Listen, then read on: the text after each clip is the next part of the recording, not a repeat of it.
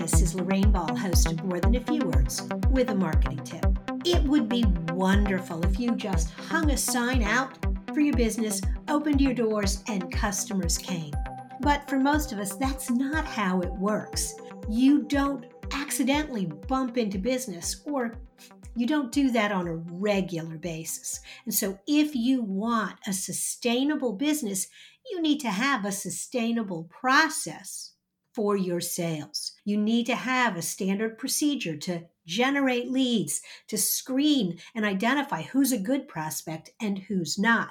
You need to have a process for stepping people through a sales conversation, following up, closing the sale, and more important, after the sale, staying in contact, requesting those testimonials, and keeping that conversation going so they refer you to your next opportunity.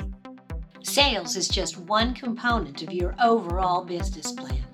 And if you're ready to start working on your plan, be sure to look for our new self paced course in our digital toolbox.